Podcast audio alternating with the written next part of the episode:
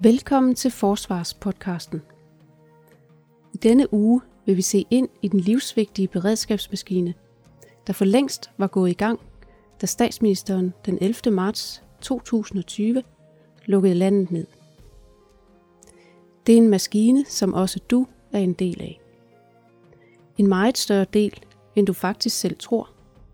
Og netop din viden og bevidsthed om beredskabet er et centralt arbejdsområde for folk og sikkerhed.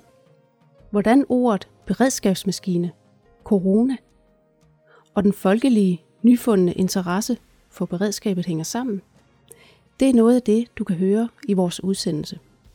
Du har sikkert aldrig rigtig tænkt så meget over det, men over hele verden forbereder stater sig på både store og små kriser.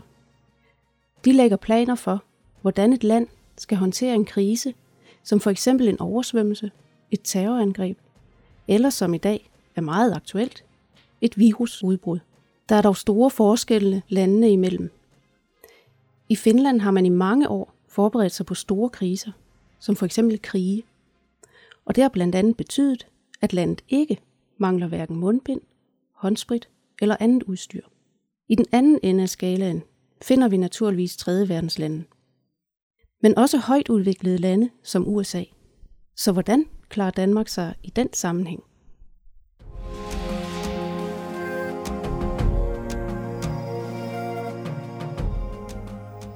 Er du træt af, at medierne kun leverer historier om død og ødelæggelse? Så kan jeg glæde dig med, at denne her udsendelse er en succeshistorie af de helt store. Og du, kære lytter, er faktisk en del af det. Men vi begynder et helt andet sted. Hvis jeg siger beredskabsplaner, synes du så, at det lyder gabende kedeligt og tørt? Hvad så hvis jeg siger, at den slags planer kan betyde forskellen mellem, at dit hus bliver oversvømmet eller ikke gør? At det er forskellen mellem liv og død i store kriser? Synes du stadig, det lyder kedeligt? Men så prøv at høre på den her lyd.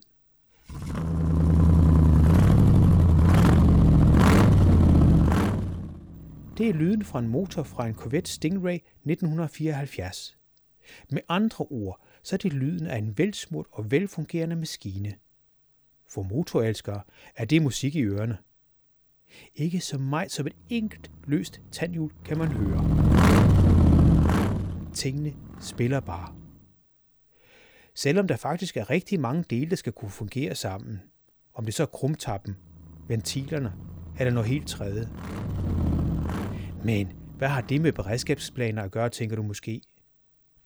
Jo, til at forklare os om det, så har vi allieret os med ham her. Mit navn er Johnny G. Larsen. Jeg sidder som øh, medlem i hovedbestyrelsen i Folk og Sikkerhed, som er en øh, organisation, som øh, arbejder på, og vi er den største forsvars- og uh, sikkerhedspolitisk organisation i Danmark.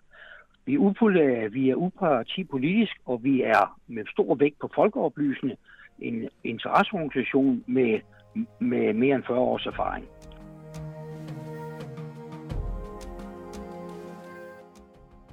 Og hvorfor er det så lige ham, vi ringer til, når det nu gælder beredskab?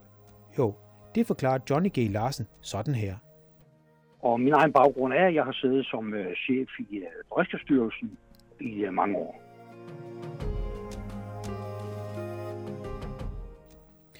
Du har måske aldrig tænkt over det, men som du siden skal høre, så sidder der rigtig mange mennesker derude og lægger planer for, hvordan mange forskellige nødsituationer skal takles – hvilke dele af beredskabet, der skal involveres, hvornår og hvordan.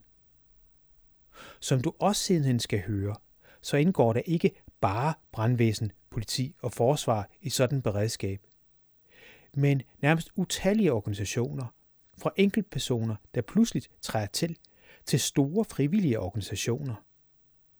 Ja, så er der store dele af erhvervslivet, f.eks. dem, der leverer din strøm, eller sørger for, at der er mad i supermarkederne alle fungerer de som, ja du har sikkert gættet det, som en velsmurt maskine. Så beredskabsplaner er som en slags byggemanualer til, hvordan nødsituationer, store som små, skal takles. Det er dem, der udgør forskellen mellem totalt kaos, som en del lande har oplevet i coronakrisen, og så måden, vi her hjemme indtil nu har håndteret krisen på, hvor direktør for Sundhedsstyrelsen efter få ugers nedlægning kunne komme med den her besked på et pressemøde. Jeg synes også, der er grund til at sige, at øh, vi jo har grund til at være optimistiske, som vi sagde i mandags omkring afbødningen, at vi kan se kurven øh, glatter af.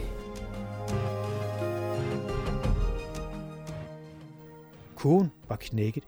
Sådan sagde altså Søren Brostrøm til manges store lettelse. Til sammenligning så befandt Spanien sig i noget, der mindede om undtagelsestilstand. Den britiske kurve var stejl som nordsiden af Himalayas mest berygtede bjerg K2, og i USA holdt Donald Trump samtidig en pressekonference, hvor han endnu engang nøjes med at indskærpe, at folk skal huske at holde afstand. Beredskabet fungerede altså herhjemme. Det får mig til at stille følgende spørgsmål til Johnny G. Larsen for Folkesikkerhed. Beredskab, det er sådan et ord, man tit hører, men jeg spekulerer lidt på, hvor mange der egentlig ved, hvad beredskab sådan reelt set betyder. Kan du ikke oversætte ordet beredskab til nogle håndterlige ting? Hvad, hvad består det af? Jamen altså, for det første kan man sige, hvad betyder det egentlig? Jamen det betyder egentlig at være klar til at være klar. Til hvad? Ja, til en øh, ikke vanlig situation, som pludselig opstår. Og det kan man bedst ved, hvis man har forberedt sig, og man har sat sig ind i de situationer, som det kan betyde i forhold til, til samfundet. I gamle dage var det jo meget øh, hængt op på, på krise og krig. Øh, I dag er det stadigvæk på det, men ikke mindst på en samfundsstruktur, vi har det i relation til de voldsomme klimaudfordringer, at vi har. Vi har pludselig fået det tæt på øh, hos herre fru Jensen, eller hvis vi er på Bornholm, herre fru Kofod, at hvor førhen det ikke var noget problem, når der er, er regne eller andet. Men i dag er der pludselig monsterregn, voldsomme storme, og pludselig bliver ens sikre base bliver, øh, bliver væltet med vand og mudder og alt muligt. Pludselig i en situation, hvor det kommer meget tæt på. Og har man et beredskab, en adfærd, en måde at reagere på, så man kan minimere de store risici, der kan opstå i forbindelse med kraftige udvejr, kraftige storme, eller den helt ultimative, hvor et samfund øh, pludselig bliver ramt og er ved at lukke ned. Så det beredskab handler om at være klar til at være klar i en pludselig opstået situation, som ikke er det normale billede i vores øh, ellers så trygge dagligdag. Så I planlægger simpelthen noget, som ikke er sket endnu, med andre ord? Ja, man kan, man kan, ja, det kan man sige, eller også det har været sket, og vi har fået nogle erfaringer om, hvor vigtigt det er, at vi er klar til at være klar.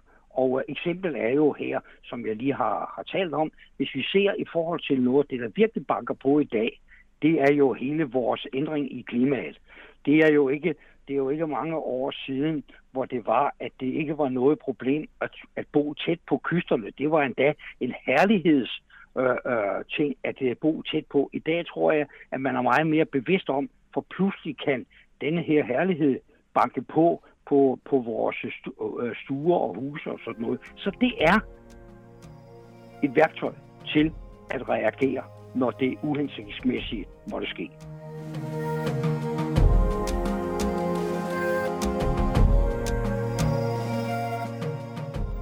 Så ordet beredskab kan altså oversættes til et værktøj eller en maskine, som kan løfte os ud af en situation, vi ellers hver især vi får svært ved at klare på egen hånd.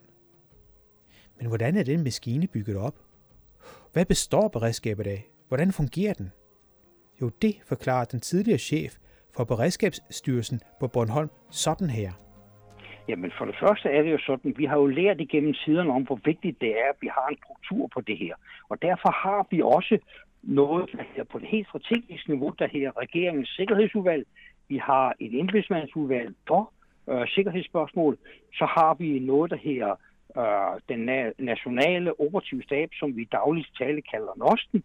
Og vi har ude i øh, ude i regionerne, der har vi 12 øh, lokale øh, regionale stabe. Og, øh, og i alt det her indgår øh, informationsberedskabet jo meget vigtigt. Så det, det har vi en, en, en national struktur øh, på, netop for, vi har erkendt igennem mange år, at det er vigtigt, at vi har et øh, overblik. Og hovedopgaven er jo, når vi taler omkring en national krisestyringssystem, det er jo, at man skaber og fastholder et overblik over den aktuelle situation, altså jeg, jeg kunne også kalde det et fælles situationsbillede, som involverer myndigheder på alle niveauer, og er, er et grundlag for, at man kan trække, træffe hurtige og effektive beslutninger. Det er også med til at sikre, at man får et aktivt, effektivt samarbejde på tværs af sektorer, på tværs af forskellige myndigheder og niveauer, og med henblik på at kunne informere om situationen og give nogle, nogle øh, handlinger ud til borgerne og befolkningen om, hvad er det her, der sker, således at det, at det helt op på det nationale niveau, så har det været igennem, igennem øh, statsministerens øh, øh, krisestyringsorganisation, for at så at sondere ud i regionerne, så borgerne bliver så godt informeret som muligt.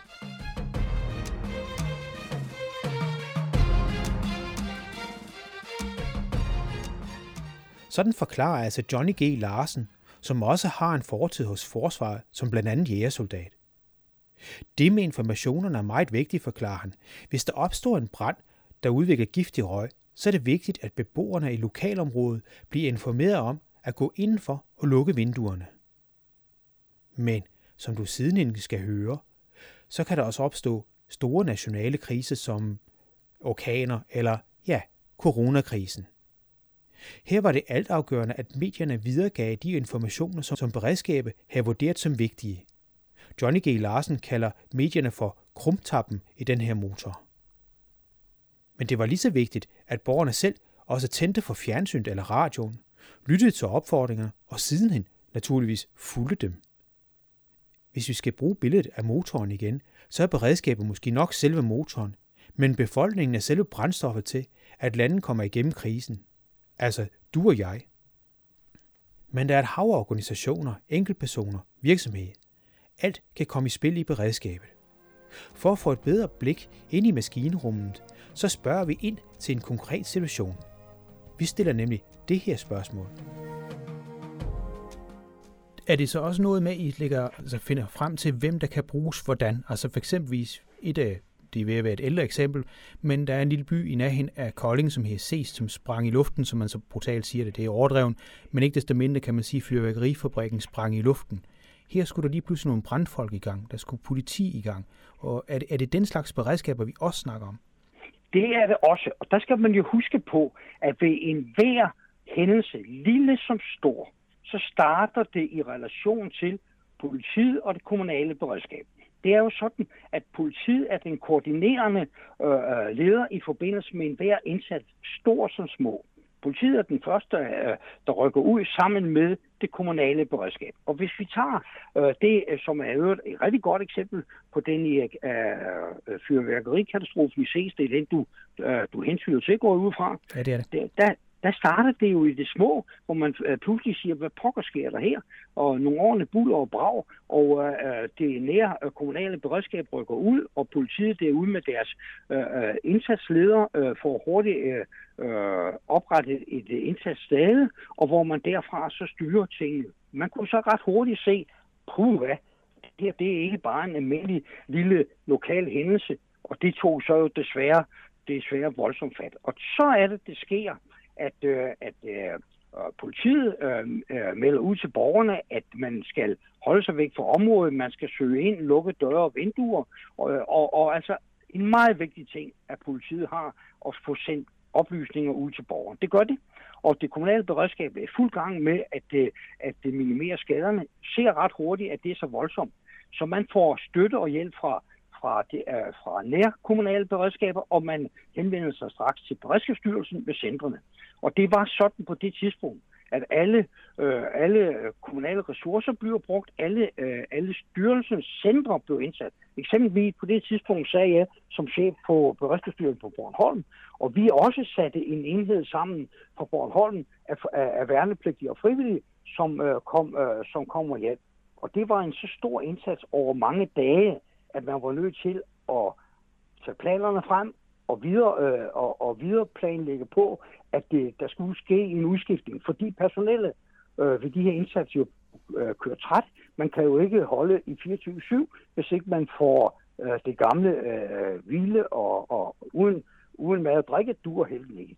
Så derfor kom der en struktur ind, hvor det var, alle centre øh, og kommunale beredskaber øh, gik ind i en turnus, og det uanset om det var for Bornholm, eller det var for Tisted, øh, eller på Sjælland, så kom man og hjalp hinanden. Så se, der er et godt eksempel på, hvor vigtigt det er at have et beredskab, og hvor man har fastansat og frivillige til at supplere op omkring. Det er helt centralt.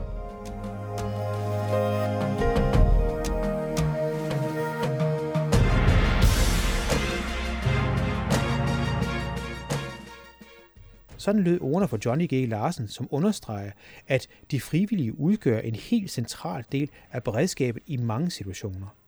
Ordet frivillige i den her sammenhæng dækker over en helt underskov af foreninger og organisationer, der er drevet af, ja naturligvis, frivillige kræfter. Fra hjemmeværende og Røde Kors til spontane hjælpegrupper, der pludselig kan opstå. Og de foreninger er ifølge Johnny G. Larsen selve livsnerven i det danske samfund, eller som han beskriver det med egne ord. Det er jo det, jeg kalder sammenhængskraften i hele vores samfund. Og der har vi altså grund til som danskere at være super stolte over, at vi har så mange gode øh, traditioner. Vi er et foreningsland, og dyb respekt for det, og det har en kæmpe værdi. Vi ser det også i den nuværende voldsomme, øh, omfattende krise, øh, som vi aldrig har før siden 2. verdenskrig.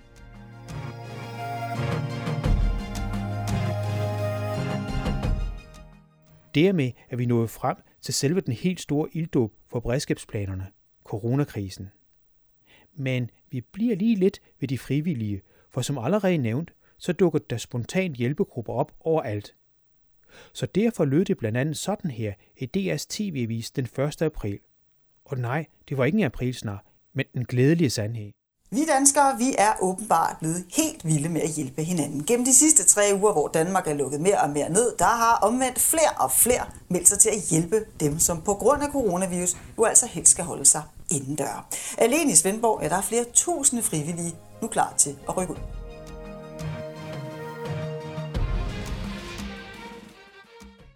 Sådan lød det altså i TV-avisen, og den tager vi altså lige en gang til. Flere tusind frivillige, der pludselig rykker ud for at hjælpe. Det får Johnny G. Larsen til at sige sådan her. Jeg synes, man bliver helt varmt om hjertet. En stor del af indsatsen er ikke noget, ret mange tænker over, men den var og er overalt. Her er endnu et eksempel, hvor rigtig mange frivillige gjorde en stor indsats, og stadig gør. Der blev oprettet øh, en øh, myndighed oprettet en fælles hotline, hvor man tænk dig en gang, man modtager over 11.000 opkald i døgnet, hvor det er, at øh, man svarer på de spørgsmål, man kan på borgeren, der er usikker derude, uanset hvad det måtte være. Og øh, det er jo øh, beredskabet, det er hovedstadens beredskab, det er hjemmeværende, det er, det er Røde Kors, det er Beredskabsforbundet. Jamen, det er alle, som går ind og støtter op omkring det her. Og øh, som det hele er ledet og koordineret, det jeg sagde før, politiet, og her er det Rigspolitiet, som i samarbejde med Sundhedsstyrelsen og de forskellige organisationer øh, får alt det her til at spille, og det er fuld værd. Alt det her kunne vi ikke gøre, hvis ikke vi havde de frivillige.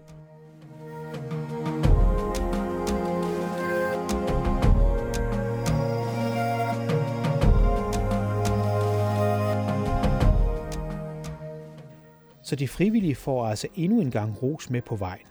Men ikke kun dem. Også den enkelte borger.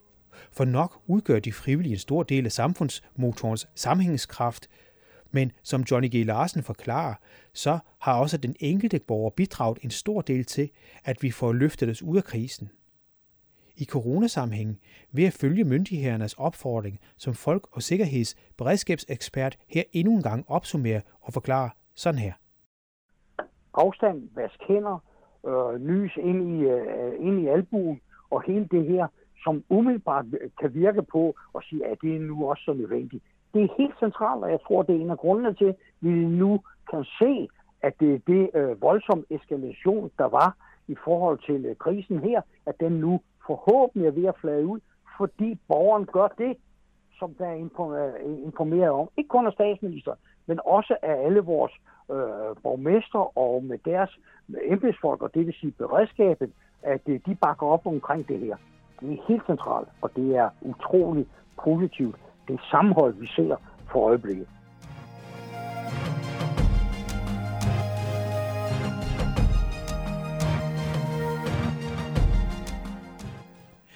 Det lyder jo godt alt sammen. Sammenhold, beredskabsplaner, der bare virker. Virksomheder som Carlsberg der pludselig træder karakter og straks donerer 95 millioner kroner til forskning i corona, og endda forærer 17.000 liter sommersprit til Nyborg, så der kan laves håndsprit. Alt ser ud til at fungere som en velsmurt maskine, eller? Det er lidt afhængigt af, hvem man spørger, for der er også kritiske røster frem. For eksempel løb samfundet ret hurtigt tørt for netop håndsprit. Men værre er, at sundhedssektoren med sygehusene i spidsen frygtede og frygter for at løbe tør for vigtigt udstyr, f.eks. mundbind. En del af de smittede viste sig at være sygeplejersker, og det fik deres fagforening til at råbe vagt i gevær. De mente simpelthen, at deres mange smittede sygeplejer skyldtes, at der var mangel på beskyttelsesudstyr. I TV-avisen forsvarede regionernes formand, venstrekvinde Stefanie Lose sig sådan her.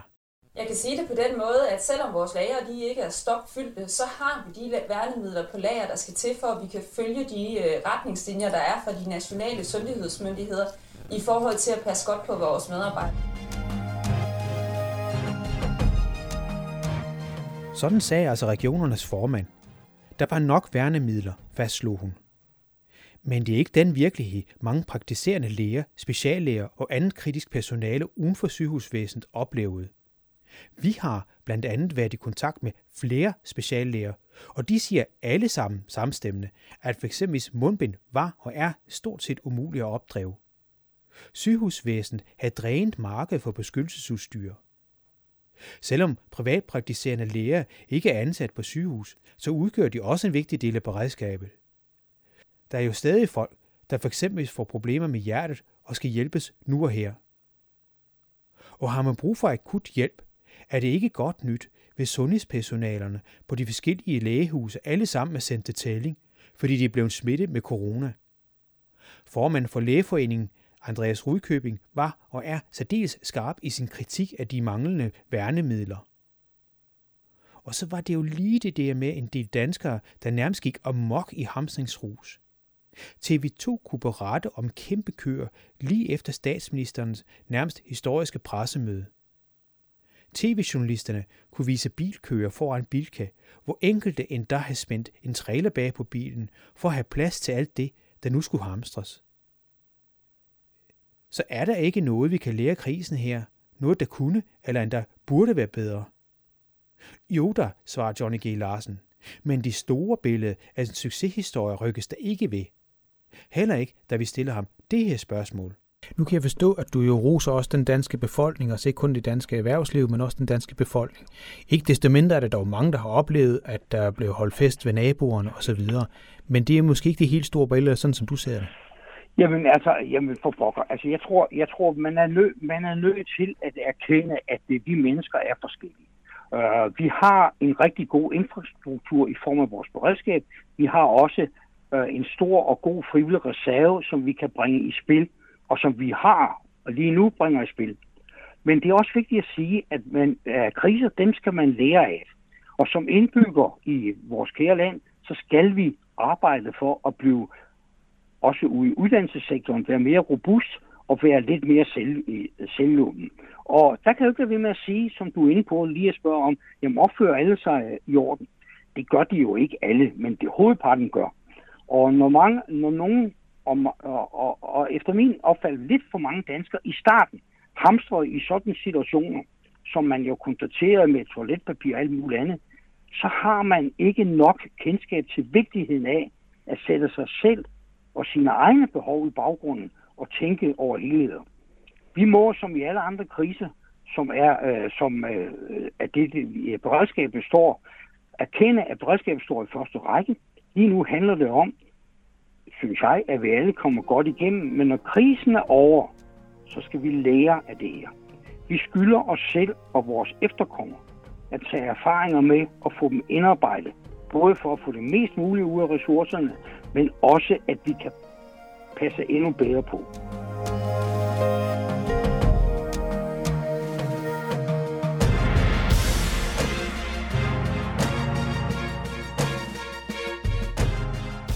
Sådan sagde altså Johnny G. Larsen.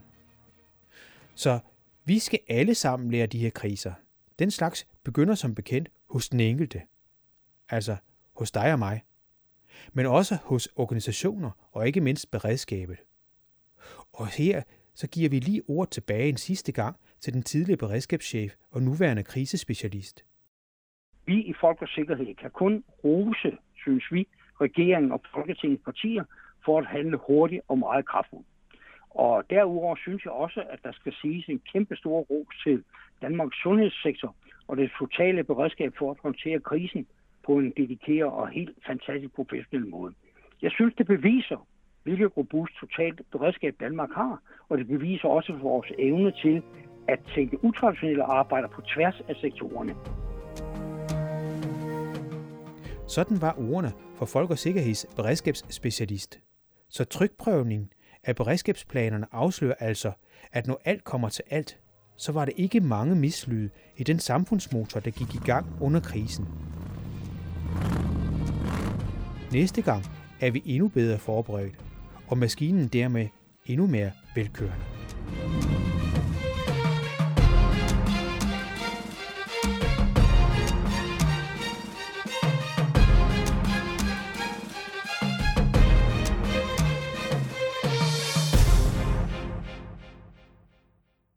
Det var ordene i denne udgave af vores forsvarspodcast.